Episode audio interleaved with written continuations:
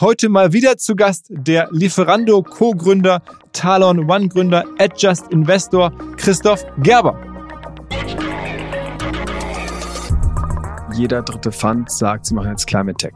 Aber wenn man diese Themenbereiche anguckt, ist Climate Tech was komplett anderes als äh, in den Trivago oder in den Talon One zu investieren. Ich finde aber Climate Tech ist, Climate Tech ist so ein weites Feld, das ist da schwer zu sagen, okay, wir als, als Internetblase ähm, haben da irgendeinen Impact. Let's go! Go, go! Herzlich willkommen beim OMR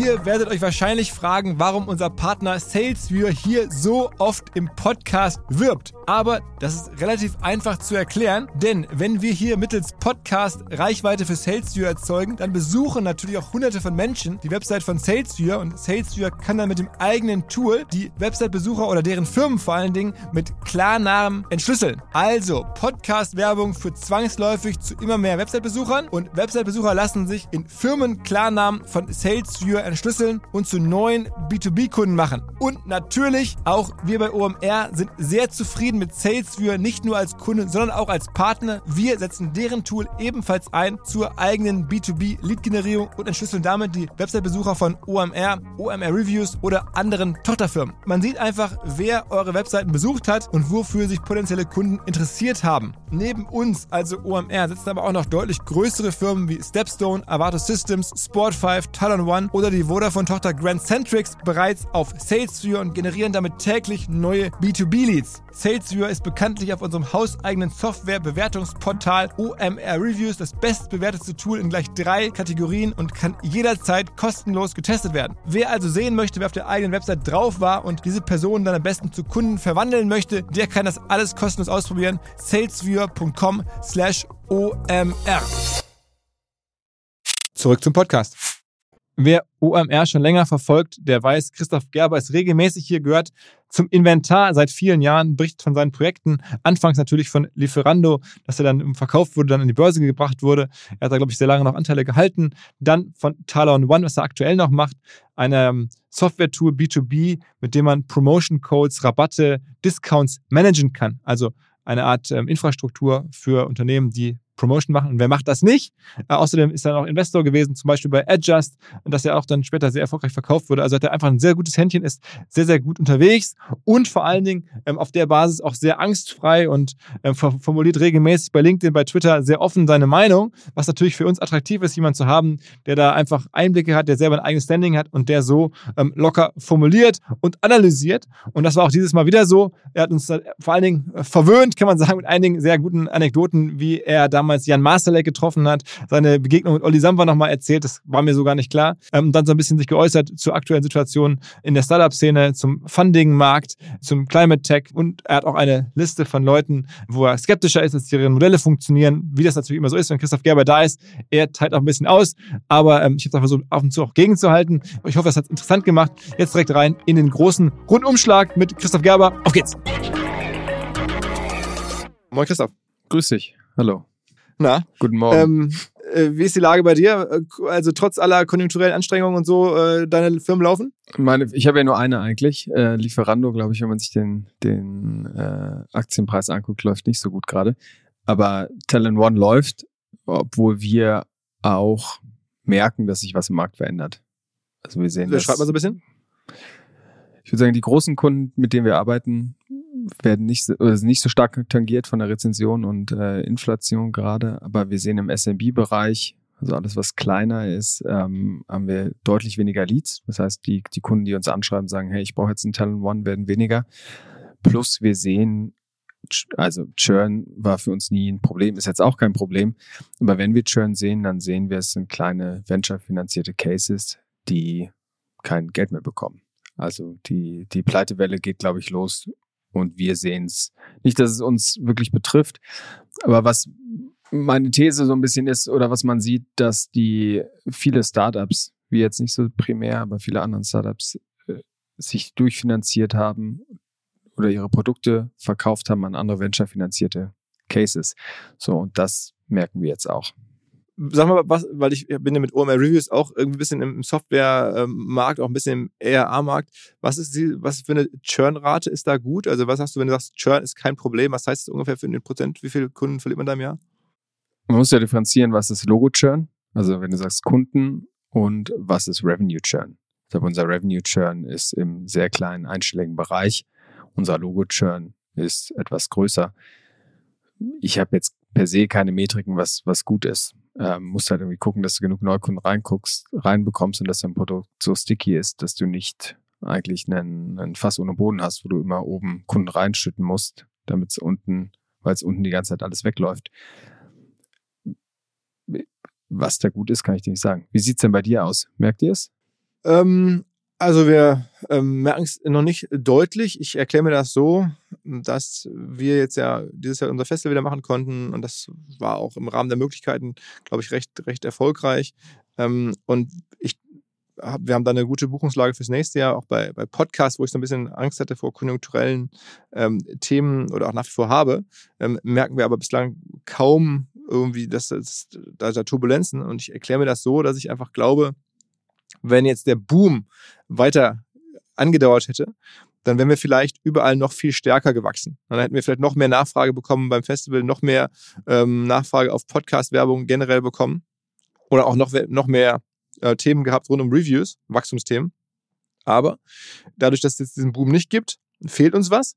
Aber das, was uns fehlt, ähm, das haben wir nie erlebt. Also es ist nichts, was uns jetzt genommen wird, sondern es ist einfach was, was quasi virtuell vielleicht dazugekommen wäre, hätten wir einen längeren andauernden Boom gehabt.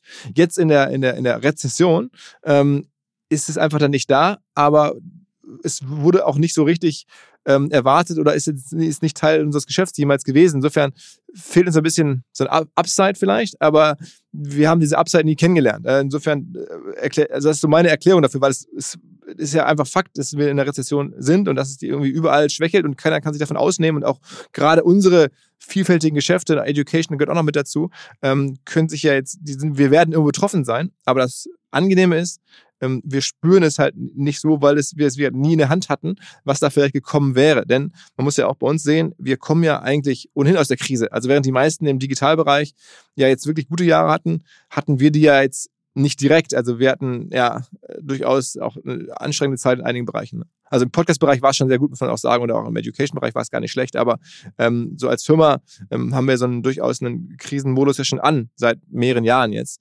Ähm, insofern erkläre ich mir, dass, dass das bei uns bislang kaum äh, Negativthemen gibt. Das kann auch kommen. Ne? Also es ist jetzt irgendwie gerade mal wirklich Stand, wir reden jetzt hier Anfang November. Ähm, ich wäre froh, wenn das äh, in, in, in, einem halben Jahr oder einem Jahr noch genauso ist. Ähm, äh, und ja, aktuell bin ich nur traurig, weil ich irgendwie denke, es wird noch weiter wachsen können. Ähm, aber das ist natürlich ein Luxusproblem im Vergleich zu anderen Leuten, wo es wirklich jetzt bestehendes Geschäft wegfrisst, wo bestehendes Geschäft wegbricht. Bei uns ist halt nur das, was vielleicht gekommen wäre, wie gesagt. Aber glaubst du, dass sich das noch verändern kann? Also, dass ein Vodafone sagt oder eine IWC im, äh, bei, Neu bei der Neubudgetierung im Januar sagt, oh, boah, Philipp, wir müssen hier immer um 30 Prozent runterschrauben. Und ich, wie viele Leute seid ihr gerade bei OMR? 350? Ja, wir sind jetzt schon so, ja, so 350 Leute sind wir jetzt, ja, über die Bereiche hinweg. Ähm, ist dann halt schon, ist dann halt schon ein Riesenschiff, was ihr da Absolut, fahrt. absolut. Ist, ist, ist eine, eine, eine von, von Köpfen her jetzt eine große Firma. Und ähm, entsprechend bin ich da auch in Sorge und, und bin auch aber mit den jeweiligen Kunden, auch mit den beiden gerade genannten, ist auch selber viel in Gesprächen und äh, da im echt engen Austausch und versuche es auch zu sein, weil natürlich ähm, ist mir auch wichtig, frühe Indikatoren zu bekommen, wie entwickeln sich die Dinge. Ähm, aber so, ich kriege mit, auch weil meine, meine Kollegen bei uns im Vertrieb, im Sales, Business Development, dass da weiter vorangeht. Also meine These ist so ein bisschen auch, ich habe das damals, als ich bei Gruner Jahr ähm, in der Finanzkrise Assi war, da, da, saß ich ja mit am Tisch, als da wirklich äh, auch da für die damalige Zeit die Probleme anfingen mit der ne, 2008, 2009 und habe da Protokoll geführt und so. Und da gab es so eine Aussage, dass Gruner hatte ja Zeitschriften in allen möglichen Bereichen. Äh, Frauenzeitschriften, Wirtschaftszeitschriften, ähm, was alles so gibt. Ja. Und ähm, da war immer die Ansage, wenn du in deinem Segment der relevanteste Titel bist, also die Brigitte oder die Gala für People oder so, dann ist die Krise nicht ganz so schlimm. Wenn du die Nummer drei oder vier oder fünf bist, dann ist es halt richtig schlimm, weil damit wirklich hart dann gestrichen und so. Und deswegen, das war dann, glaube ich, auch wirklich so. Also, dass da äh, auch natürlich Dämpfer kamen, aber die waren damals in der Krise, hat, war Gruner jetzt vergleichsweise, ähm, fand ich so als Assi ganz okay. Ähm, denn sie hatten halt immer diese, diese Category-Leading-Titel. Und ich jetzt mal ein bisschen selbstreferenziell bei uns, glaube auch mit dem Festival äh, sind wir da jetzt zumindest relativ weit vorne in der Kategorie Digital Business Events. Ich glaube, mit dem Bereich Reviews, da gibt es ja gar nicht so viele Anbieter. Da sind wir auch irgendwie dann relativ weit vorne. Wenn du da was machst im Bereich Review Marketing, dann wirst du zu uns kommen. Wenn du was machst im Bereich Podcast, ähm, da haben wir viele Titel, ähm, die, die relativ bekannt sind und stark sind in ihren jeweiligen Kategorien. Deswegen ja, vielleicht ergibt es uns, ergeht es uns da dann genauso. Ähm, aber ich wäre froh, wenn es so wäre. Also es ist ja noch überhaupt gar nicht absehbar aus meiner Sicht, wie sich diese Krise so weiter auswächst und ähm, ob dann im Frühjahr tatsächlich alles vorbei ist, ob es ein bisschen durchhalten ist bis Frühjahr und dann sind die Gasrechnungen durch und dann äh, wird es wieder wärmer und dann ist das Thema durch. Ähm, das wäre natürlich schön, aber ähm, muss nicht so sein. Ne? Nee, muss nicht so sein. Ich sag bei uns wir haben lange überlegt, ob wir in den in so einen Small Small Enterprise Markt oder Small Corporate, keine Ahnung, wie die richtige Terminologie ist, aber klein, kleinere Kundensegmente gehen. Äh, in den letzten zwei Jahren war das immer wieder Überlegung, sollen wir im Enterprise-Bereich bleiben. Bei uns zum Beispiel, glaube wie du sagst, wenn man Marktführer ist in seinem Segment, wo ich uns irgendwie auch verorte, wir glauben immer noch, dass wir nächstes Jahr über 100 Prozent wachsen, aber uns fällt zum Beispiel, oder ich gehe ganz stark davon aus, dass uns äh, das Segment Startup Venture als Lead oder als Kundensegment stark fehlt. Das Thema Startups, da wollte ich dich gerne noch einmal zu befragen. Aber bevor wir da jetzt reingehen, ich meine, du bist ja nun auch in, in Social Media ähm, sehr viel unterwegs, vor allem auch LinkedIn, aber du verfolgst natürlich auch, was bei Twitter los ist. Und deswegen wollte ich dich einmal kurz äh, äh das natürlich nicht äh, unerwähnt lassen. Alle Digitalwelt diskutiert ja quasi täglich Elon Musks irgendwie äh, Laune und, und, und Aktivitäten. Ähm, hast du da noch einen neuen Take drauf oder wie ist generell deine, deine Sicht auf, auf das, was da so passiert? Ja, das ist, man kann sich so ein bisschen zurücksetzen und äh, Popcorn Popcorn essen, ne? Also oder ein Bierchen nehmen und da einfach dem ganzen Schauspiel irgendwie zugucken ich glaube, ich für mich Twitter so richtig aktiv entdeckt habe ich äh, in dem nach der Invasion Russlands äh, in die Ukraine, um da irgendwie andere, andere ungefilterte Nachrichten zu bekommen. Und habe dann in den letzten also acht Monaten Twitter sehr stark angefangen zu nutzen. Ich glaube, was der Kollege Elon Musk da macht, ist einfach vollkommenes Harakiri. Wenn man von den, von den Blue, von den Verified Checks äh, sich das anguckt, wurden vor zwei, drei Tagen gelauncht. Dann gab es auf einmal gestern, glaube ich, 200 verifizierte Elon Musk Accounts, weil jeder einfach irgendwelchen Namen nennen konnte und dann sein Blue Check. Daraufhin hat Elon Musk heute gesagt, dass alle Leute, die mit Fake-Namen unterwegs sind, für immer for life äh, gesperrt werden auf Twitter. Dann gibt's Werbekunden, die zurückgehen. Dann will er eine Public Wall of Shame machen, wo Werbekunden, die nicht mehr bei Twitter werben, öffentlich, so einen öffentlichen Pranger da sagt natürlich auch jeder Werbekunde, wieso sollte ich, also wie, wie, wie gaga, dass man sagt, man, ich, du musst jetzt bei mir werben, sonst gibt es ein Public Shaming. Heute stand ähm, New York Times oder Washington Post und dann am Ende auch auf Spiegel, dass Twitter zu viele Leute gefeuert hat und die Leute wieder angeschrieben hat, dass sie wieder zurückkommen sollen. ähm, so, sorry, we fired you, but we need you to work on a certain product der Typ, keine Ahnung, ob der auf, als wäre der voll auf Kokain, hätte, hat für Kokain irgendwie 45 Milliarden ausgegeben für einen, für einen Messenger oder für einen Twitter, was, keine Ahnung, vielleicht 15 Milliarden wert ist im aktuellen Marktumfeld und wahrscheinlich jetzt, so wie er da agiert, immer weniger wert wird. Ähm, die Refinanzierung durch irgendwie ein 8 Dollar ähm, Privacy oder diese 8 Dollar Verified ähm, Blue Box schafft es, glaube ich, nicht zu kompensieren, was da gerade an Werbekunden wegbricht. Weil ist das ein Umfeld, ist das ein Umfeld, wo ich werben will? Nee, ist ein bisschen sowas, was äh, eine Problematik, die die Bild teilweise hatte, wo sie so radikal geworden sind, dass Werbekunden von der Bild weggegangen sind, weil sie gesagt haben, sie wollen nicht ein VW Turan soll nicht neben der großen Flüchtlingshetze oder der ersten Flüchtlingswelle ähm, gelistet werden. Und das Gleiche wird bei Twitter passieren, dass du sagst, okay, willst du da irgendwie neben rechten Hetzern ähm, deine Werbung ausgespielt bekommen. Wobei da muss ich noch kurz, kurz äh, also äh, eine, eine Lanze brechen. Ähm, ich, oder ich war, ich war gerade bin ganz überrascht, denn, denn in, während der ersten Flüchtlingswelle, da hatte ich tatsächlich Bild gar nicht so negativ wahrgenommen. Da habe ich ähm, noch in Erinnerung hier Kai Dickmann mit seinem Refugees Welcome. Ähm, der war damals ja noch, glaube ich, im Amt. Ähm, oder okay, danach, damals, nach. Kai Diekmann. Ich meine, Diekmann war da, dem wurde ja dann vorgeworfen, dass er ein bisschen weichgespült ist und das so als Wohlfühlblatt äh, gekommen ist. Und dann kam der Herr Reichelt, der da groß, groß auf die, äh, auf die Kacke gehauen hat.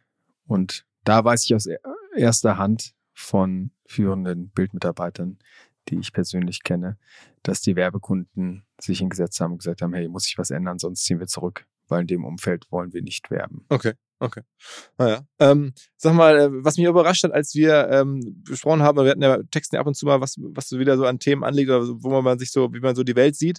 Ähm, du hast irgendwie, das haben wir noch nie hier besprochen, aber finde ich ganz interessant, auch eine ganz besondere Nähe zum Beispiel zu den Kollegen Masterlek, der mal Wirecard gemacht hat. Wie, wie war da deine, beschreib mal so ein bisschen, was, wie, wie du den erlebt hast.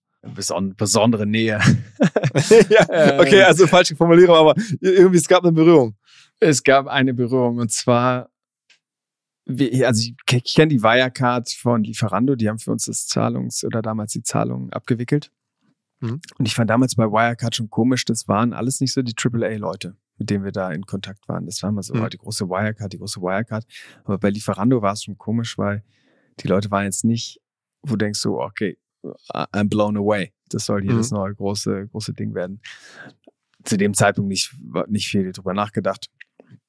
Irgendwann haben wir dann bei Talent One gesehen. Es gibt so eine schöne App, Sales Viewer, wo du siehst, welche Unternehmen deine, deine Webseite besuchen.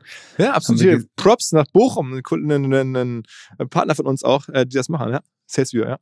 ja viele Grüße nach Bochum. Äh, haben wir auf Sales Viewer gesehen. Kriegen wir da jetzt eigentlich ein Kickback? So? Nein, du erzählst es redaktionell, mir fehlst du okay. gerade auch, weil ich den Kollegen okay. kenne, der, der Benny, der freut sich sehr, wenn er, wenn er jetzt hier erwähnt wird. Das ist okay, hier. Also, so Sales für super, super, ich brauche ein bisschen extra, extra ähm, Recognitions da, also wenn er was rüberwachsen lassen kann. Für die Leute, die nicht wissen, wie Salesphere funktioniert, das ist ein kleines JavaScript äh, Plugin, was du dir auf deiner Website sitzt und dann kannst du im Prinzip verfolgen, wo bestimmte Unternehmen auf deiner Webseite sich bewegen. Die machen eigentlich wahrscheinlich Reverse IP-Lookup. Das heißt, sie gucken, zu welcher, zu welchem Unternehmen die IP gehört.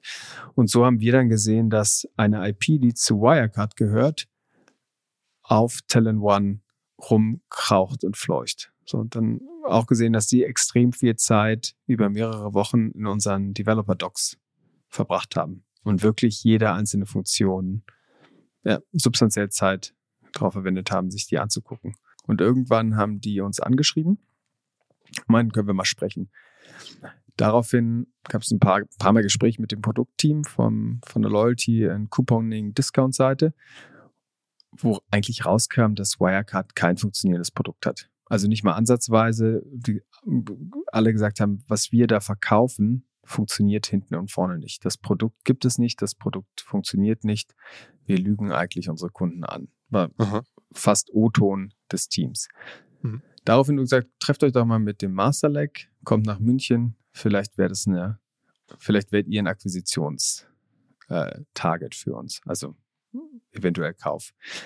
Es war schon irgendwie super komisch, aber ich bin dann, kann man sich alles mal anhören, ne? Also never say never.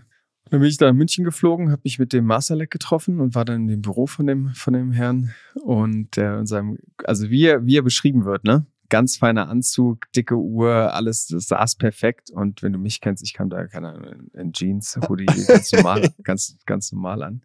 Und dann erzählt er mir wirklich eine Stunde lang, was sie alles können. Dass sie die beste Loyalty-Lösung haben im Markt, dass sie die beste Coupon- und Discount-Lösung haben, dass sie alles, was Talon One kann, ja viel besser können, dass sie ein extrem starkes Backend haben zur Analyse, AI, Machine Learning, Bitcoin, so alles reingeworfen, was es gibt. Und da war ich schon, das, das ist doch totaler Quatsch, was der mir erzählt. Und nach einer Stunde bin ich gefahren, ohne irgendwie, ohne dass er einmal gehört hat, was ich zu erzählen habe. War aber okay, weil das so, so gaga und so absurd war, dieses, dieses Gespräch, weil der mich eigentlich eine Stunde lang angelogen hat. Und ich wusste auch, dass er mich angelogen hat. Weil ich kannte ja das Team, ich kannte die Leute, die ja hinter dran an dem Produkt gearbeitet haben, was, was es nicht gab. Und zu dem Zeitpunkt hätte man sagen können, wenn ich irgendwie drei Schritte weiter gedacht hätte, so, okay, das Ding hätte man radikal shorten müssen, weil der mich wirklich, der saß mir gegenüber und hat mich angelogen. Aber war das wirklich jetzt auch vielleicht so ein bisschen guter Vertrieb? Also nach dem Motto, ähm, er ist, ist ja nicht ganz neu, dass jemand so ein bisschen äh, dicker aufträgt im Vertrieb oder so und er selber vielleicht auch gar nicht genau weiß, was seine Technikleute da am Ende können oder nicht können, dass er einfach sozusagen da, äh, ja, oder war das wirklich so, dass du sagst, nee, das ist einfach deutlich drüber? Das ist ja, das, der eine Punkt ist ja ein bisschen Overselling. Keine Ahnung, ich Ja. verkaufe OMR Rev- Reviews 10% besser mit einer Funktion, wo ich weiß, die kommt in drei Monaten, die der Kunde jetzt haben will und dann, oh, sorry, ist noch nicht da, weil das Produktteam hat nicht delivered, I'm sorry. So, das ist ja, würde ich sagen, ist, ist im Rahmen des Möglichen. Wir sind, ich bin da ja hingekommen, weil die uns potenziell hätten kaufen wollen. Nicht, dass da irgendwie ein bisschen Intention von meiner Seite war. Das heißt, es war ja gar nicht, der, hat der hat mir die ganze Zeit erzählt, was er besser kann. Aber wenn ich ein Unternehmen kaufen will, dann frage ich doch, was kannst du mir denn bringen? So, und ich wusste einfach, das ist so, das ist nicht mal Overselling. Das war, ich habe ich hab einen Pferde, Pferdelastkarren gesehen und der hat mir einen Porsche verkauft. Also, es, war, es war komplett gelogen. Und dann bin ich da abgefahren und dachte so, was, was ein Spinner. Also den Laden, da war schon lauter Fragezeichen. Wie kann dieser Laden so gehypt sein und so groß sein? Das stimmt einfach hinten und vorne nicht. Dann habe ich das Thema abgehakt für mich und war so, okay, Wirecard, ähm, so Haufen, Haufen Schwachmaten und auf jeden Fall nicht, äh, nicht, nicht das, was es verspricht. Aber da so weit zu gehen, zu sagen, dass das am Ende so in die Luft fliegt, das, das hätte ich mir nicht zugetraut. Oder habe ich auch nicht dran gedacht, weil das war so out of my, out of my comfort, zone, out of my space. Was, was soll ich da, was sollte ich mich beschäftigen? Aber es war ein, einer Top drei absurden Meetings, äh, die ich hatte in meinem Leben. Und du hast ja einige Meetings gehabt in deinem Leben. Ich meine, es ist, du hast mir auch schon mal erzählt, off the record, glaube ich, von einem Meeting mit Kollege Samba, der ja nun auch ein extrem guter Verkäufer ist. Aber der ist immer noch so in diesem Bereich, wo du sagen würdest, da, da geht ja, ähm, ist auch vielleicht ein bisschen Overselling, aber das ist noch äh, im Rahmen, oder? Ich hatte mit dem ein Meeting, der, der hat mich, glaube ich, Founders Capital auf LinkedIn angeschrieben und ich war für mich so auch als Prinzip, hab ich gesagt, ich würde nie mit Rocket zusammenarbeiten, so aus Principle. Und dann habe ich Global Founders Capital, habe dann zurückgeschrieben, der, der Dame oder dem, dem Junior, der da den Reach-Out gemacht hat, sorry, ich bin in San Francisco zum Fundraisen. Ich war in Mhm. San Francisco nicht zum Fundraisen und dachte, ich, okay, jetzt einfach mal ein bisschen stänkern. Und dann kam, Ein bisschen dann kam, auch mal dick zurück auftrage. dann kam zurück, äh, kein Problem, Olli ist in San Francisco. Der würde dich gern Mhm. treffen. Mhm. Und dann ich so, okay, gut, dann, äh, dann was sage ich jetzt? Ja, hier, und dann habe ich gleich einen Termin geschickt bekommen, irgendwie 17.30 in äh, 17.30 San Francisco äh, im Four Seasons. Treffen mit Olli Samba, 25 Minuten Slot. Dann habe ich so, okay, das gebe ich mir jetzt mal. Dann bin ich, da, Okay. dann bin ich da hingekommen. Dann saß da Olli Samba mit so fünf Leuten im Kreis, alles seine äh, GFC-Midgets, also keine irgendwelche, seine, seine Helferlinge, vermeintlichen Partner von äh, Global Founders Capital. Und dann hat sie gesagt, ja, du hast ja Lieferando gemacht. Der hat so eine leicht piepsige Stimme. Äh, du hast ja Lieferando gemacht. Ich will in ein neues Ding investieren. Wir machen die Runde. Und da war ich so, ich, weil ich das so respektlos fand. Der wusste überhaupt nicht, was ich mache, aber hat sich null für unser Business interessiert, null für das, was wer ich so, einfach nur so, du, so nach dem Schema, du hast schon mal was gemacht, da investiere ich nochmal rein. Also in dich investiere ich nochmal. Was ja per se, glaube ich, eine, eine, gute, eine gute Strategie ist. Aber dann habe ich gesagt, wir haben schon, die Runde ist schon voll. Wir brauchen dich nicht. Dann hat er, doch, Aha. ich mache die Hälfte. Ich so, nee, ich, ich, ich, ich, wir brauchen dein, Geld nicht. Wieso soll ich ihm meinen Cap-Table verkomplizieren? Äh, da, in dem Fall habe ich gelogen, wie der Masterleck. Wir hatten keine Runde und wir hatten auch nichts voll. Ähm, und dann war das Meeting auch so nach zehn Minuten vorbei, weil das war so eine Einbahnstraße. Es ging nur Da, da hast du gesagt, nee, sorry, jetzt, dann bist du einfach gesagt, gegangen, nee, oder? Passt, passt nicht, ähm, glaube ich, dann, dann lassen wir das. So, und dann war so, ja, okay, gut. Und dann tschüss. Du hast dann, ja, okay, bumm, weiter geht's. Okay. Dann bin ich, dann bin ich raus. Doch, dann bin ich rausgegangen, habe meine Frau angerufen in Berlin und meinte so, gerade ein super stranges Meeting gehabt. In der Sekunde habe ich eine englische Nummer auf meinem Handy, die anruft. Gehe ich ran. Ist das einer der, der Juniors von, der damit in der, in der Runde saß und sagt so, hey, war ja ein richtig geiles Meeting. Äh, können wir uns morgen früh treffen, um die Terms zu besprechen? okay. Ich, ich so, also, also, irgendwas war, war der, also ich weiß überhaupt nicht, was, was der meinte, weil das war das, das, das war klar nach dem Meeting, dass zumindest von meiner Seite da nichts kommt. Aber so ein Olli Samba scheint ja, oder ist ja bekannt dafür, kein Nein zu akzeptieren. Und dann wurde das total strange Meeting einfach umgedeutet in ein extrem, extrem gutes Meeting, wo es jetzt nur noch darum geht, die Terms festzuziehen für, für die nächste Runde. So, und das war dann meine, meine andere Interaktion mit, mit Olli Samba. Es ging aber noch weiter. Irgendwann nach, weiß ich, letzten Jahr, im Herbst, sitze ich auf dem Hochsitz, ich bin Jäger. Da kriege ich eine, krieg ich eine PayPal-Nachricht. Und steht da, Olli Samba has sent you 2000 Euros. Wirklich? okay. Und dann ich so, okay, das ist irgendwie so ein ganz, ganz elaborate Scam, der da gerade passiert, ne? Ja. Dann gehe ich, gucke ich so die E-Mail und ist wirklich äh, da, da, da, at Rocket Internet. Und dann ich so, okay, geil, also auf dem Handy kannst du den Header nicht angucken von der E-Mail, sag ich, okay, jetzt gehe ich mal in meinen PayPal-Account, weil das wahrscheinlich, das ist wirklich ein Scam. Dann gehe ich in der, Pay, in der PayPal-App steht dann wirklich, Olli Samba has sent you 2000 Euro als Friends, ähm, als Freundschafts äh, Transaktion, ja. Transaktion mit irgendeiner ganz kruden äh, Mitteilung, also so einer Buchungsnummer. Und dann sitze ich dann und denkst so, okay, Alter, du hast so viel Mist gebaut, Olli, das Geld siehst du nie, nie wieder. Ähm, das spende ich jetzt irgendwo an, äh, an irgendeine NGO. Du, das, das, äh, das, das mit Friends gesendet, kriegst du auch nicht zurück, kannst du auch nicht claimen. Das die 2000 Okay. Euro, bar. die 2000 Also Euro heißt, ich. du, äh, du glaubst, er hat dich verwechselt. Also es war einfach ein Tippfehler. Das war, das war meine These. Irgendwann kam raus, dass ein Kumpel von mir, wir haben ein äh, Sommerhaus in Brasilien, kommt raus, dass ein Kumpel von mir mit Olli Samba in meinem Sommerhaus war zum Kitesurfen. okay. Und Olli Sambas Assistentin hat einfach äh, das Haus bezahlt. Okay, okay.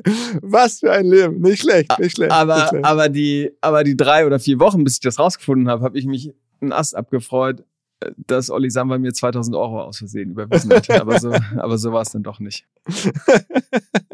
also wir müssen vielleicht an der Stelle einmal ganz kurz sagen, für diejenigen, die anderen Podcasts noch nicht gehört haben, ähm, Talon One ist wirklich ein sehr gut laufendes Geschäft. Also das, du brauchst das Geld nicht, du hast ja auch schon durch Lieferando Geld verdient. Du, Uns geht's Ähm, gut, uns geht's gut, uns geht's gut. Ja. und ihr macht einen Marktplatz oder ihr macht, ihr macht eine, eine Management-Plattform, kann man sagen, ähm, wo man sozusagen äh, Rabatte und ähm, ja, Discounts, äh, die man als E-Commerce-Anbieter so vergibt, darüber managen kann. Um es ganz einfach zu, zu formulieren, oder? Im weitesten Sinne ja. Also wenn du dir moderne E-Com-Technologien anguckst, dann kennst du ja den Dirk Hörig von Commerce Tools beispielsweise. Ja. Der macht dann den- das Shop-System dahinter. Früher hattest du Monolithen, keine Ahnung, einen Magento, einen Salesforce Commerce Cloud, einen Oracle ATG, einen SAP Hybris, Hybris.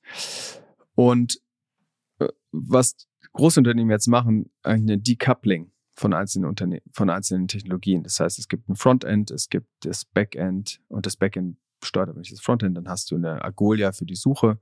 Ähm, dann hast du ein Talent One für alles, was Promo-related ist. Das heißt, wenn du jetzt auf H&M beispielsweise gehst und einen Red Price da siehst, dann wird das von Talent One gesteuert. Genauso, wenn du auf Adidas gehst und dann einen Discount hast, dann sind wir das. Wir sind im Prinzip deine kleine Coupon-Engine ähm, oder Promo-Engine, Loyalty-Engine in deinem, in deinem Tech, in deiner Tech-Infrastruktur. Und weniger Und Martech, weniger Martech, sondern wirklich mehr Infrastruktur. Und ihr seid mittlerweile auch irgendwie jetzt in dieser berühmten ARA-Metrik nicht mehr so klein, ne? Nö, wir sind gut. Sag mal. Ähm, ich glaube, nächstes Jahr enden wir, das ist das Ziel, nächstes Jahr enden wir deutlich zweistellig Millionen. Ja. Ja, ja. ja, ja. Ähm, also das heißt für euch, auch in aktuellem Funding-Umfeld würde man immer Geld bekommen, wenn man das wollte. Und interessante, ich habe da, weil ich selber wusste, wissen wollte, okay, wie stehen wir da eigentlich da? Ne? Man kann sich ja selbst mal feiern und selbst beweihräuchern, wie, wie gut es einem geht. Ich habe mit drei großen Funds gesprochen, ähm, die ich, wo ich die Partner privat kenne, äh, aus den USA. Namen kann ich dir off the record gern, gern mitteilen. Ähm, und gesagt, ich würde gerne mit euch mal das Spiel spielen, wie würdet ihr unser Unternehmen bewerten gerade? Und wären wir fundable? Wären wir per Default fundable? So, weil du kannst dir die ganze Zeit sagen, wir sind so ein geiler Laden. Wenn die Welt sagt, bist du nicht, dann, dann ist halt Ende Gelände. Und interessanterweise haben alle drei gesagt, okay, euch, euch, man könnte euch finanzieren zu einer Bewertung von irgendwas zwischen 450 und 500 Millionen. Ist jetzt ein Retrospekt. vor anderthalb oder vor fast zwei Jahren waren wir mit 330 bewertet von Tiger. Das heißt, wir haben es geschafft, irgendwie reinzuwachsen in die, in die Tiger-Bewertung. Dann habe ich aber auch gefragt, wie wären wir denn auf den Dezemberzahlen letztes Jahr, also Dezember 21, wie hättet ihr uns da bewertet? Und dann war der Tenor von allen drei zwischen 950 und 1,1 Milliarden. Wow. Das heißt, wir sind jetzt fast elf Monate später. Das Business die ist, die Hälfte ist die Hälfte wert, obwohl wir in der Zeit fast 100 Prozent gewachsen sind. Ja, ist noch nicht vorbei. Aber sag mal, also mal Multiples verstehen, du hast es gerade angedeutet, 10 Millionen ARA Ende nächsten Jahres. Das heißt, wenn bei einer Nein, Bewertung nein, von jetzt nein, nein, nein, nein, nein, nein, nein, nein. Deutlich zweistellig. Ja, Also Ende okay, nächsten- also eher, Ende- Ende- eher dann 30, 40 Millionen ARA. oder noch mehr. Okay, und dann bekommt man darauf dann jetzt nach deiner ähm, Aussage dann wahrscheinlich eine 10x oder 15x ähm, Valuation. Meine letzten Zahlen sagen, wenn man sich jetzt Brace zum Beispiel anguckt als, als äh, so Marktbegleiter, der Brace hat einen achtfachen Multiple, ähm, Twilio hat einen, ich glaube, vierfachen Multiple oder dreifachen Multiple gerade auf ihren Revenue.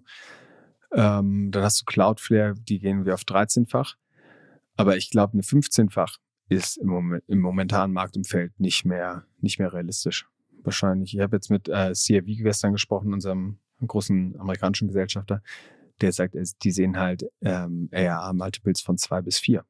Oh wow, okay, wow. Und das ist natürlich ein, für viele Unternehmen wird das nochmal ein ganz schönes Erwachen, wenn dein Unternehmen halt nicht mehr, wenn du hast 20 Millionen ARA, hast auf einer 100 Millionen geraced oder auf einer hundertfachen, hundertfachen Multiple geraced, äh, oder Personio beispielsweise, haben irgendwie auf 6,3 Milliarden geraced. Man munkelt ungefähr die 80 Millionen, ähm, 80 Millionen Annual Recurring wenn du jetzt ein bisschen wie bei einem 80-fachen Multiple, wenn du jetzt aber einen äh, vierfachen Multiple hast, bist du noch 360 Millionen wert. So, und das ist, glaube ich, für viele Gründer, inklusive mir, es ist eine komplett neue Anpassung. Du war- warst der große, der hotte Shit und auf einmal musst du dich einer Realität stellen, die komplett anders aussieht, die auch für dein persönliches Vermögen komplett anderes, anderes Bild zeichnet. Und ich glaube, da werden wir noch, sehen wir jetzt noch gerade nicht so viel. Ich habe ja im, im letzten Podcast so ein Unicorn-Sterben vorausgesagt, was bisher noch nicht passiert ist. Aber die Downrounds werden passieren. Und Also ich glaube, der These zum Unicorn-Sterben, die ist ja ähm, jetzt bis heute noch nicht eingetroffen, aber sie, es heißt jetzt ja nicht, dass sie nicht noch kommt. Also ich meine, das ist ja bei den Unicorns immer, also privaten Firmen, ja ohnehin immer die Frage, wann sieht man die neue Bewertung? Also die sieht man ja nur bei der Finanzierungsrunde und wenn die jetzt keine gemacht haben in den letzten Monaten oder viele haben das ja nicht gemacht, bewusst ja auch nicht gemacht, ähm, dann gibt es einfach kein neues, kein neues, äh, keinen neuen Stempel, aber früher oder später wird man das, glaube ich, dann schon erleben. Ich meine, es gibt ja Bereiche, haben wir auch schon ein paar Mal zugesprochen, ähm, da kann man sich nur wundern. Also in meinem Bereich äh, gibt es ein Event, so eine digitale Eventplattform, dieses Hop-In. Hop-In habe ich dich auch mal gefragt, ob du das kennst. Ähm, äh, die haben halt so Virtual Events umgesetzt als Softwarelösung, äh, was natürlich während Corona ähm, sehr attraktiv war. Und dann hatten die eine Bewertung von 7,7 Milliarden Dollar äh, und haben da irgendwie mehrere hundert Millionen an, an Funding reingenommen. Äh, das habe ich damals schon gedacht, okay, das, also ich habe gedacht, das gibt's doch gar nicht. Äh, das ist doch Wahnsinn. Äh, Sieben Milliarden für so eine Software. Ähm, und ich habe ja per se nie an digitale Events groß geglaubt, abseits jetzt von irgendwelchen Zoom-Calls, die natürlich irgendwie Sinn machen, aber so, so und da dachte ich, okay, jetzt ich glaube da nicht dran und die machen das mit so einer Bewertung. Und, äh, also ich glaube, sind wir uns einig, das ist nicht sustainable. Ne? Ja, ich glaube, das kommt zu dem Punkt, wo man sich überlegen muss, wie schnell kann ein Unternehmen eigentlich so, also auf welcher Grundlage schafft es ein Unternehmen, 7,7 Milliarden in zwei Jahren wert zu sein? Also ich glaube, da, da ist weh, also mir, mir fehlt da irgendwie die Rechtfertigung. Ich oder ich verstehe es nicht. Intellektuell verstehe ich nicht, wie etwas so schnell so, so einen Wert bekommen kann. Und ich glaube, es sind einfach Hype-Themen, wo gesagt wird, okay, Corona geht immer weiter. Die ersten Zahlen sehen, sehen gut aus, aber dann haben auch viele VCs meiner Meinung nach nicht mehr in den Tellerrand geblickt und gesagt, irgendwie, was ist denn, wenn es vorbei ist? So. Und gibt andere Beispiele wie So Rare, die, ähm, die äh, Trading-Plattform für äh, Krypto-Spielerkarten. Ähm, also Im Prinzip wie die, wie die, was ist da ein guter Vergleich? Die So, so Sammelkarten. Sammelkarten, genau. So, die halt auch, wo ich sage, das sind halt so, boom, die gehen nach oben, aber so schnell kannst du, so schnell kannst du keinen Wert kreieren. Siehe Gorillas, siehe Groupon, siehe WeWork. Alles, was so schnell hochgeht, kommt auch schnell wieder runter, meiner Meinung nach, weil dir fehlt einfach die Basis.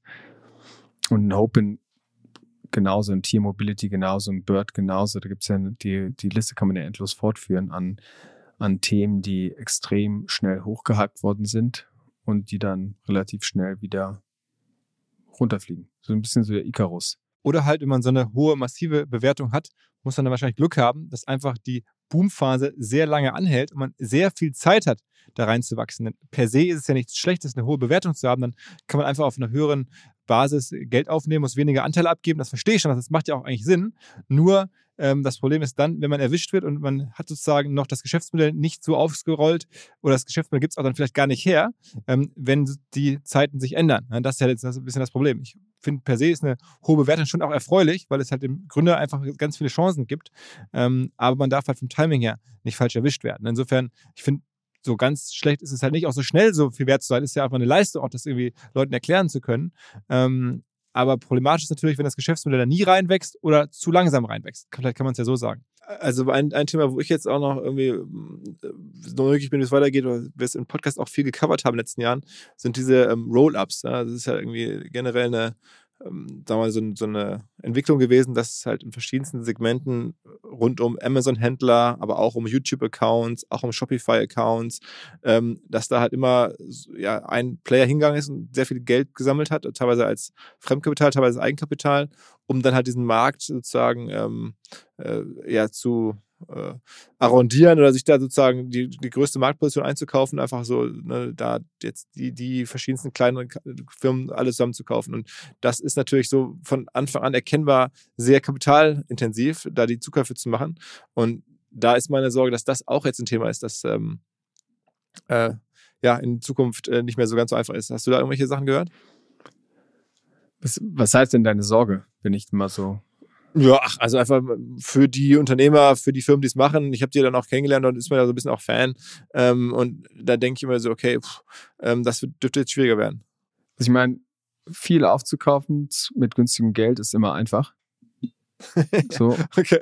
okay. Und wenn Geld nichts kostet, dann kannst du auch wie blöd irgendwie kleine E-Com-Stores aufkaufen. Jetzt, wo Geld wieder Geld kostet und E-Commerce am struggeln ist, glaube ich, dass wir die ganzen Trasio-Klone, Trasio, Thrasio, wollte, ja, Spec, ja. wollte einen Spec machen für 10 Milliarden, äh, ist gescheitert, ist immer noch private. Ähm, Razer Group hat Leute gefeuert. Ich glaube, Berlin Brands Group hat auch Leute gefeuert. Und das sieht man ja durch die Bank, dass so reine E-Com-Plays nicht mehr funktionieren. Wenn ich auch Feedback aus den, aus den USA von äh, Charles River, die sagen, der ganze Shopify-Markt ist eigentlich tot. Also alle diese Shopify-Enablement-Buden, äh, wo du im Shopify-Store was schnell anmachen kannst, die kannst du auch genauso schnell wieder ausmachen. Und wenn Leute ihr Konsumverhalten reduzieren, weil wirtschaftliche Unsicherheit irgendwie da ist, dann kaufst du auch keinen Blender oder kein Waffeleisen mehr oder den 20. Äh, Grill. Und ich, also ich glaube, das ist auch, da werden wir ein großes Sterben sehen an diesen ganzen E-Com Roll-Up-Plays. Zu den ganzen, so YouTube, Social Media Roll-Up, da bin ich zu, zu weit weg vom Thema. Kann ich, kann ich nicht einschätzen. Das ist, glaube ich, mehr deine Domain als, als Philipp Westermeier. Ich meine, es, es gelten ja die gleichen. Ähm, Wurdest du schon mal äh, gefragt, äh, ob du da vermarktet werden kannst? Ähm, also was YouTube anbelangt, das kann ich jetzt auch nicht so genau sagen, weil das bei uns wirklich kein großes Thema, da YouTube-Vermarktung anzustreben. Aber grundsätzlich müsste es ja ähm, das gleiche Problem sein. Ähm, es gibt halt wieder Zinsen und es ist einfach wahnsinnig schwer geworden, Kapital zu finden, wenn es jetzt andere Anlagemöglichkeiten gibt. Das dürfte bei den Amazon Rollups genauso sein wie bei den YouTube Rollups oder anderen. Also ähm, Wobei, eine Sache, die ich dich noch fragen wollte, wo du gerade erzählt hast von Sachen, die so schnell so wertvoll geworden sind, das gibt es jetzt ja auch wieder, dass jetzt aktuell in der Phase halt Sachen eine besondere ja, Relevanz zu haben scheinen und besonders irgendwie in die Zeit passen und dann auch wieder sehr hohe Bewertungen im Raum stehen. Zum Beispiel bei NPAL und verschiedene Climate Techs. Ähm, wie siehst du das da? Ist das jetzt irgendwie, äh, dann, ist das dann vielleicht langfristiger? Ich glaube, äh, extrem spannender Markt. Und man hat aber auch oder wir haben gesagt, wo wird gerade viel investiert, ist wahrscheinlich Climate Tech und AI. Also wenn man sich die großen Runden, die jetzt passiert sind, die letzten sind ja so äh, Jasper etc. Ähm, aber Climate Tech an sich ist ja ein extrem weites Feld. So, das ist ja, wenn man jetzt so NPAL oder wie ist das, 1,5, die 1,5 Grad, ja. ja. Genau. Ähm, das sind ja nur so ein Promillsatz von dem, was, was Climate Tech eigentlich ist. So. Und Climate Tech ist ja das so ein großes Feld. Und wenn man da mal reingeht, was ist, was ist Climate Tech? Ne? Das, dann kannst du sagen, von äh, irgendwie Solaranlagen, aber Großteil ist Farm, oder kannst Farming, kannst äh, Dünger reden, kannst Carbon Capture, ähm, kannst Baumaterialien, also irgendwie was nachhaltiger Zement etc.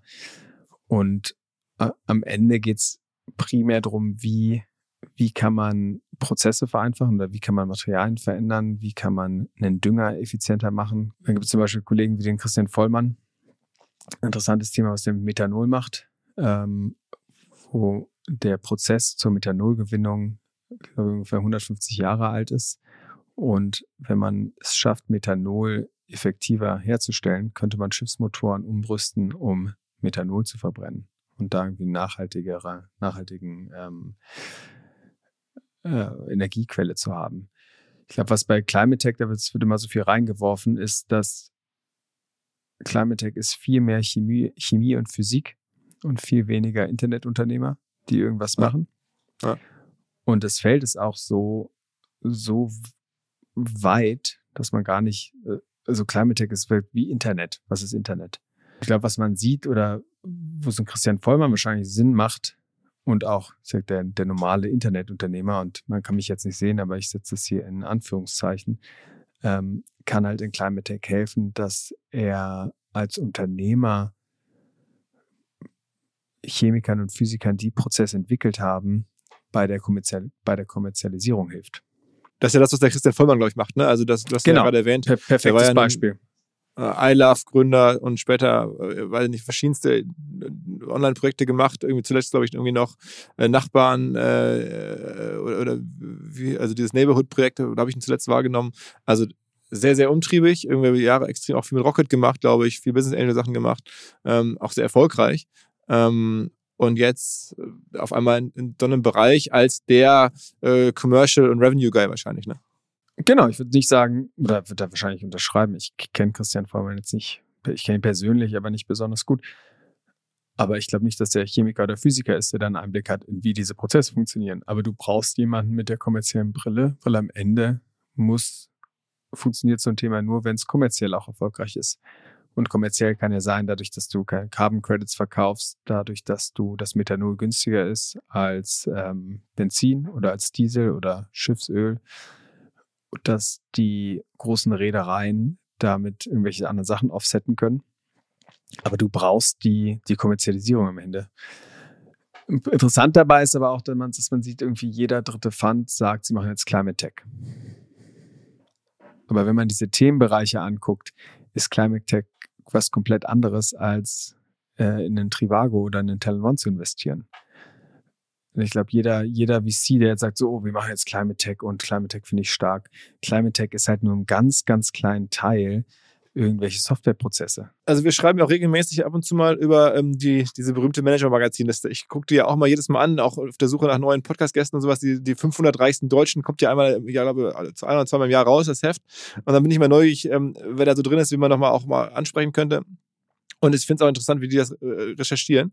Ähm, und was mir natürlich aufgefallen ist, ist, es gibt einfach noch keinen Climate Tech ähm, Unternehmer, der da draufsteht. Ja, wenn man jetzt so meine, meine Podcast-Historie, äh, dann müssten zumindest die Endpaar-Leute vielleicht ähm, schon Erwähnung finden eigentlich, ähm, zumindest nach Buchwert. Ne?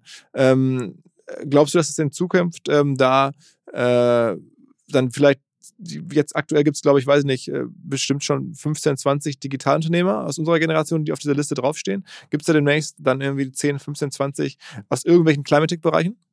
Auf jeden Fall, aber ich weiß nicht, was Climate Tech, nochmal zu dem Thema, Climate Tech ist ja sehr weit gefasst, wenn du jetzt die Forto-Jungs anguckst und Ferry, Ferry und Fabi Heilemann, Heilemann, Heilemann, mhm. ja. ähm, die haben ja auch hier einen großen Fonds, ich glaube, eine 100 Millionen Fund geraced für, für Climate Tech, sind da, sind da sehr aktiv. Klar kommen da Sachen. Ähm, NPAL ist auch eine Milliarde wert und 1,5 Grad oder ist, ist auch Unicorn. Das geht ja dahin, dass die, die Unternehmen da sind. Aber ich finde aber, Climate Tech ist, Climate Tech ist so ein weites Feld, das ist da schwer zu sagen, okay, wir als, als Internetblase ähm, haben da irgendeinen Impact.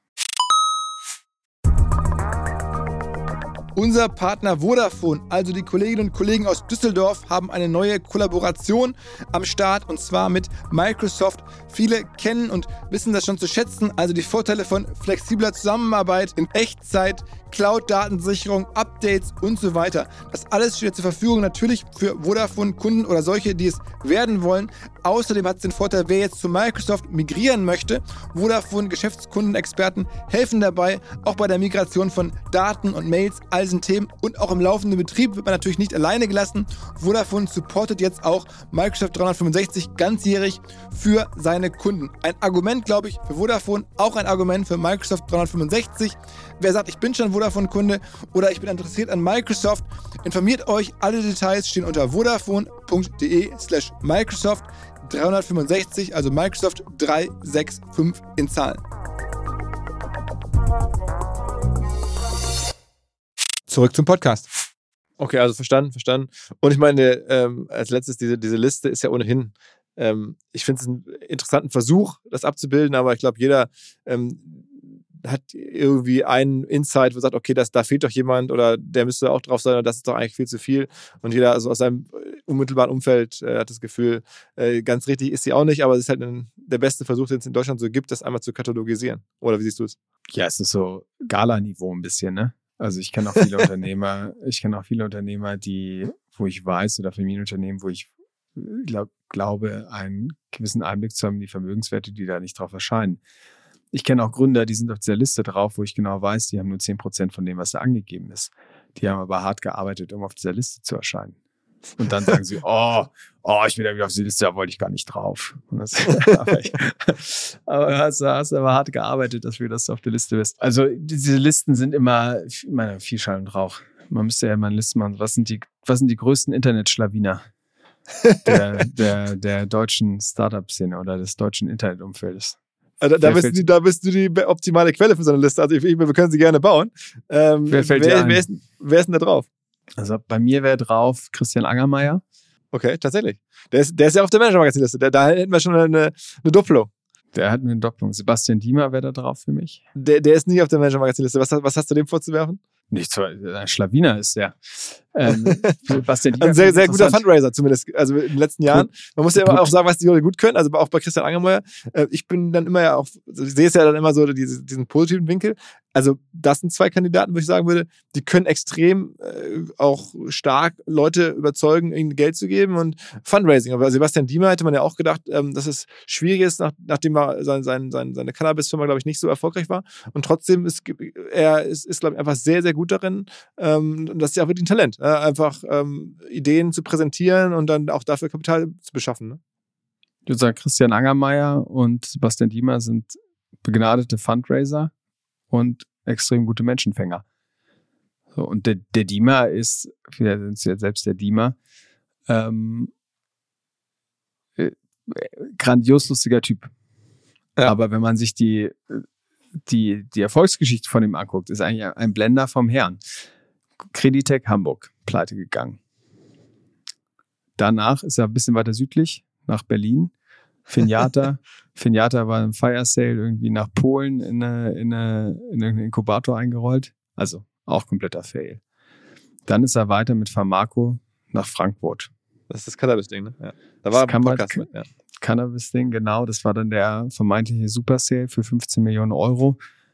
Zum Großteil bezahlt wohl in Shares von Agriflora. Die Shares sind nach dem aktuellen Stand ungefähr 15.000 Euro wert. Also aus 15 Millionen 15.000 Euro macht es auch nicht so die Erfolgsgeschichte. Also auch ein Fail. Dann ziehen wir weiter nach München, also immer weiter südlich. Ich frage mich, was danach kommt. Und jetzt ist er in München angelandet, hat er Wallfair gegründet, so ein Krypto, Kryptobums-Bude, die auch komplett äh, gegen die Wand gefahren ist. Äh, schöner Artikel im Manager-Magazin über ihn.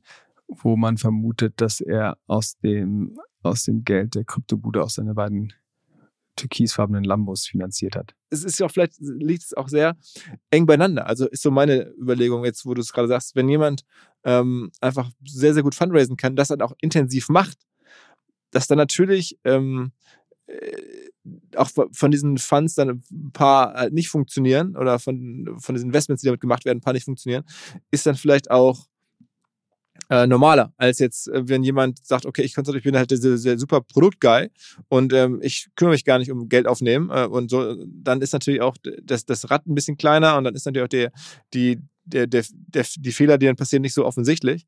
Das Spannende ist auch, sagen wir mal so, Investments wie jetzt bei Lars Windhorst, um jemand anderen zu nennen, ähm, jetzt, das ist auch ein auch mich frage, wo kommt das Geld her? Ähm, aber am Ende ähm, weiß ich, weiß man ja selten, niemand, auch, auch trotz der großen Artikel, die es ja auch gab, die ich auch, finde ich, lesenswert fand, irgendwie auch Spiegel und so über ihn, ähm, trotzdem weiß man nicht ganz so genau, wo das Geld herkommt. Ähm, und dann ist es bei Hertha BSC halt offensichtlich, da kann man es ja wirklich sehen, jetzt versenkt. Das wird nie wiederkommen äh, bei der Hertha, ähm, das Geld, was da reingeflossen ist. Äh, das ist jetzt aber, das jetzt aber, äh, als, als Hamburger würde ich da nicht so, würde ich mich da nicht so weit aus dem, aus dem Fenster lehnen mit Fußballgeld, was nie wiederkommt. Ja, gut, aber bei Herrn Kühne ist es ja Geld ja zumindest auch, also, oh, Seriös da bin ich, da bin ich, äh, bei, also bei Herrn Kühne, da weiß man wo, zumindest, wo es herkommt. Ähm, und dann war es bei dem natürlich auch als Leidenschaft da reingepumpt. Und äh, zuletzt ähm, hat, glaube ich, ja ein, äh, hier ein Hamburger Medizinunternehmer ähm, dem Kühne Anteil abgekauft auf der alten Bewertung. Also da ist das Geld. Aber der Medizinunternehmer Ganz kurz, sorry, wenn ich jetzt unterbreche, aber der Medizinunternehmer ist doch auch der, wo der Spiegel aufgedeckt hat, dass diese ganzen Maschinen nicht funktionieren und so weiter und so fort. Der war auch im Vorstand vom HSV, oder? Ja, genau, kurz. genau, genau. Also der, der, der ist doch zurückgetreten, weil es auch das irgendwie schmierig war und nicht gestimmt hat. Aber um unsere Liste noch zu, zu Ende zu führen, weil ich sagte, ich habe noch ein paar Namen drauf, äh, die auch alle sich in so einem Umfeld bewegen. Man könnte dann noch erwähnen, ähm, die Social Chain äh, Führungsriege oh. mit, mit oh. Kofler, Dümmel und äh, Vanja Ober. Nein, da muss ich auch, da muss ich auch dagegen halten. Was, was hast ja, du vorzuwerfen? Ja, es, ich glaube, du musst dagegen halten, weil es wird gerade klar, dass der OMR-Podcast einen zweiten Namen verdient. Der, der OMR. du hast jeden Schwindler hast du bei dir äh, im Podcast gehabt. Ich habe alle. Wir, ähm, wir gucken natürlich auf alles drauf, alles, was gerade interessant ist, versuchen wir zu beleuchten, kennenzulernen. Ähm, ja, total, total äh, Bauanfänger, einfach das Ding, eine gescheiterte E-Commerce-Bude, äh, gemerged mit dem, äh, mit dem Unternehmen von dem Dümmel. Dann das ho hochgejubelt ohne Ende. Letztes Jahr knapp 60 Millionen Euro Verlust gemacht. Gesagt, okay, wir sind 600 Millionen wert. Jetzt ist es, glaube ich, um die 100 Millionen wert gerade. Ähm, und da die TV-Reichweite vom Kofler Dümmel genommen, um das Ding an die kleine Liga zu verscherbeln. Dann geht's aber weiter. Und auch, auch Kofler aber, wieder, also auch Kofler ja. wieder, um das zu Ende zu führen, Kofler auch wieder, äh, hatte ein Co-Invest mit dem Angermeier in eine Cannabisbude, die nur noch gerade so um die 60 Millionen Euro wert ist. Hat der Angermeier dann am Ende übernommen, die Anteile von der Social Chain, aber so schließt sich auch wieder der Kreis. Ja, wobei ich, äh, also ich sehe das natürlich auch und ich kenne ja auch die Vorwürfe, die natürlich jetzt wir bekommen, weil, weil ähm, die verschiedensten Unternehmer bei uns auch auftreten. Ich finde also erstmal finde ich es wirklich interessant, immer zu beleuchten. Ich, ich hätte auch gerne zum Beispiel Lars Winters einmal, äh, würde das mal so hören, wie er das macht und diese Person vorstellen. Das finde ich schon interessant und auch nicht verwerflich. Ähm, und bei, bei jetzt Georg Kofler, Ralf Dümmel, ähm, da fällt mir jetzt spontan ein, natürlich ist es sehr unglücklich, äh, was da so passiert, auch in der Bewertung.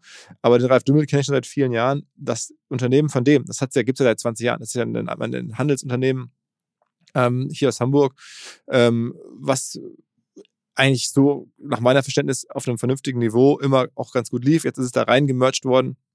Der hat dafür, ähm, glaube ich, relativ wenig Geld in Cash bekommen und relativ viel Geld in Aktien bekommen, also an der Social Chain. Das heißt, auch er hat, glaube ich, äh, die Hoffnung gehabt oder das Vertrauen oder den, den Glauben gehabt, dass die Social Chain gut funktioniert. Das hätte er sich ja nicht für sein gut laufendes, eingeführtes Unternehmen in, in Aktien bezahlen lassen, im großen Teil. Ähm, also da würde ich sagen, solange jemand ähm, selber daran glaubt, ähm, was er da erzählt und nicht jetzt jemanden belügt, finde ich es immer dann kann es auch schiefgehen, dann darf es auch schiefgehen. Ne? Ähm, also er hat aber da die, die Aktien genommen und das dokumentiert ja, dass er auch daran geglaubt hat. Und vielleicht war es dann falsch, aber Menschen müssen ja auch Fehler machen dürfen. Und bei Georg Kofler, ähm, da habe ich vor kurzem oder vor einem halben Jahr mal auf einem Panel mitgesessen, da war das auch schon alles relativ schwierig und habe ihn gefragt, wie es denn äh, da jetzt für ihn persönlich läuft, weil er ist ja der größte Aktionär. Und er sagte, ja, ziemlich scheiße, er hätte über 100 Millionen verloren. Da glaube ich auch, dass das für ihn sehr viel Geld ist, dass er auch, ähm, dass ihm auch wehtut und dass er auch äh, in dem Glauben war, dass äh, er nicht einfach jetzt irgendwie das Geld nimmt und dann an irgendwelche dummen Leute rausgibt und er macht sich mit viel Geld aus dem Staub. Da würde ich immer sagen, dann hast du ein Problem und dann ist es irgendwie auch Abzocke und nicht sauber. Aber wenn die Leute selber, ähm, das ist ja auch, meine, du, du bist ja auch manchmal mit Frank Thelen sehr kritisch, ähm, da kann man auch sicherlich vieles zu sagen. Aber auch da, der hat in diesen Fonds ja auch sehr, sehr viel eigenes Geld reingegeben und dann ist es nicht funktioniert. Dann ist es, dann ist es kein Schwindel. Dann ist es halt ein Irrglaube und eine, eine falsche Annahme. Aber dann finde ich, ist es moralisch gesehen noch was anderes. So wäre jetzt meine These. Willst du das glaube ich nicht. Nee, gehe ich nicht mit. Okay. Ähm, ich würde sagen, wenn Ralf Dimmel oder ein Kofler aufgrund eigenes unternehmerischen Risikos diese keine kuppeltierten 100 Millionen verlieren, ist das ihr Risiko. Wenn sie ihre Reichweite durch die Höhle der Löwen etc nutzen, um Privatanleger oder Kleinanleger davon zu überzeugen, ihre Schrottaktie zu kaufen, dann ist es für mich moralisch nicht vertretbar. Das gleiche gilt für den Thelen, das, da kommt erst auf meiner Liste der, der größten Schwindler. ähm, wenn man sieht, wie der, also da sind wir im, im gleichen Boot, ver, vertickt er seinen zehnfach DNA-Fonds an kleine Privatanleger über die Comdirect etc. Das Ding hat mittlerweile 54 Prozent im Minus. Äh, und wer da Geld reingegangen hat, weil er sagt, der Frank Thelen ist der super Unternehmer, hat da massiv Geld verloren. Und das ist nicht, bist nicht du oder ich, die da investieren. Das ist der Zahnarzt, das ist der Gastronom, das ist der Steuerfachangestellte, der Hülle der Löwen guckt und wirklich denkt, Frank Thelen hätte was auf dem Kasten. Interessant finde ich, wenn man sich so anguckt, die großen Investoren der, der Midas Listen, wenn man jetzt auch die Forbes, jetzt sind wir wieder bei Listen, zum Lee Fixel, sagt ihr was? Ja, ja. Von, ja, ja. Genau. Von, auch, der auch mal Tiger mitgemacht hat, ne? Tiger Global, genau, und macht jetzt Edition. Ähm, Lee Fixel, was meinst du, wie viele Wörter darf so ein Wikipedia-Eintrag, um ihn zu beschreiben? Ja, unbestritten einer der Top-Investoren Top gerade. Keine Ahnung. Wenig. Der hat, glaube ich, so 350 Wörter oder so, ähm, der ihn, die ihn beschreiben. Wie viel hat Frank Thelen? Äh, okay. Ich merke gerade, du führst ein neues, ähm, eine neue Metrik ein, die ich noch nie drüber nachgedacht habe.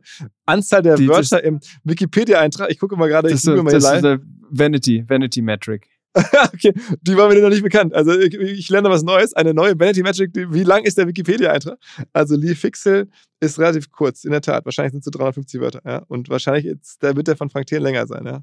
Okay, ich mache den auch mal auf. Hier. Knapp, knapp 1600 Wörter. Was eine geile Vanity Metric. Alle Leute, die eigene Webseiten über sich haben mit PR, bliblablub, don't do it. Die großen Investoren haben keine Webseite. Wenn sie eine Webseite haben, sind da Blogs drauf die wirklich dezidierten Input geben. Gibt es denn in Deutschland Investoren, wo du sagst, also jetzt, du hast jetzt gerade Lee Fixel genannt, ähm, von, von Ex-Tiger, jetzt mit einem eigenen Fonds.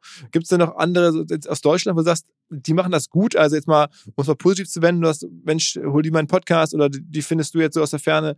Oder es gibt einige, die ich privat auch kenne, die ich gut finde, wo ich sage, da würde ich nicht, zum Olaf Jacobi finde ich gut, von Capnemic. Mit Capnemic mhm. würde ich jetzt nicht arbeiten wollen, aber mit Olaf Jacobi wenn man der ist ein super Typ. Matthias Müller von Global Founders Capital, Megatyp. Also wer mit Matthias Müller zusammenarbeiten kann, ähm, total ruhig. Muss, weiß ich, hat der hatte Matthias Müller ein LinkedIn-Profil, weiß ich gar nicht, wahrscheinlich schon. Mhm. Ähm, sitzt in München. Extrem guter Investor. Ich halte halt okay. oft die, die Fonds im Hintergrund sind schlechte Marken. Und mhm. ähm, aber es gibt einzelne, oder es gibt einzelne Partner oder Associates in, bei vielen deutschen Fonds, die sehr gut sind. Okay, ja gut. Also ähm, lass uns noch ganz, ganz kurz zum Abschluss, weil das äh, ist mir jetzt aufgefallen, dass ich das natürlich keinen Podcast vergehen lassen kann, ohne dich danach zu fragen. Du hast ja gerade von deinem Ferienhaus in Brasilien erzählt.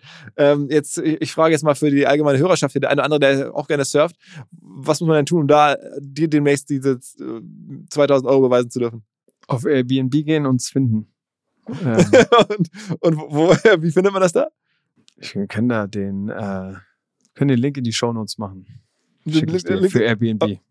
Dann Okay, für schlaft, Airbnb? schlaf, schlaft, wo Olli Samba schon geschlafen hat. ja, und wo Christoph Gerber schon geschlafen hat. Oder wo Christoph Gerber irgendwie investiert hat. Also offensichtlich. Bist du regelmäßig da? Äh, ja, also vor Corona waren wir zwei, dreimal im Jahr da. Jetzt waren wir gerade vier Wochen mit unserer Tochter da. Und gutes, gutes Örtchen zum Runterkommen. Äh, 270 MB Glasfaser-Standleitung, top zum Arbeiten. Aber Und in welcher Stadt, Ja. in welcher Stadt ist das? Ist also, ist nördlich von Fortaleza. Fortaleza Okay. ist ziemlich weit im, im Osten Brasiliens, Nordosten. Und Direktflüge aus Amsterdam und Paris und Lissabon. Ist okay. gut, Okay. gutes Örtchen. Gutes Örtchen. Also wir werden es verlinken, wir werden es verlinken. Wer Bock hat auf Surfen in Brasilien, ähm, äh, Christoph Gerber hat da die entsprechende Infrastruktur. Ähm, Christoph, vielen, vielen Dank mal wieder für die äh, also sehr anekdotenstarke, meinungsstarke, wie immer, ähm, äh, Folge. Äh, ich glaube, da ist für jeden was dabei. Ähm, und ich sag mal, bis, bis in ein paar Monaten mal gucken, was dann los ist. Ciao, ciao. Ciao, Philipp. Was mir bislang überhaupt gar nicht klar war, ist, jeder Hersteller von Produkten jeglicher Art kann ein Volksprodukt sein in Kooperation mit der Bild. Das ist insofern natürlich spannend, weil die Bild eine Wahnsinnsreichweite hat, fast 50 Prozent der deutschsprachigen Bevölkerung erreicht und halt dieses Label Volksprodukt vergibt an Partner. Seit 21 Jahren machen sie das. Mittlerweile gibt es 220 verschiedene Volksprodukte und es werden weitere gesucht. Es gab schon Zahnbürsten, Volksakkus, aber auf der Website habe ich gesehen, sie suchen zum Beispiel einen Partner für eine Volkszahnzusatzversicherung oder für eine Volkspizza oder für einen Volksstaubsauger. Also, wer solche Produkte herstellt und auch in größerer Kapazität produzieren könnte, denn erfahrungsgemäß spricht der Verkauf nach einer solchen Kampagne ziemlich an, wendet euch bitte an den Vermarkter der Bild. Die Firma heißt Media Impact. Und Media Impact sagt übrigens auch, dass 80% derjenigen, die schon mal eine Kampagne in dem Bereich gebucht haben, das wieder tun. Wer jetzt hier erstmals von dieser Möglichkeit gehört hat, bekommt auf seine erste Buchung auch ein Media-Bruttovolumen von 220.000 Euro on top. Wendet euch dazu bitte direkt an Media Impact ein Wort.de slash Bild slash Volks minus Produkt und erwähnt einfach im Gespräch mit den Ansprechpartnern und Ansprechpartnern dort, dass ihr über OMR kommt und dann gibt's diesen Zuschlag. Zurück zum Podcast. Dieser Podcast wird produziert von Podstars bei OMR.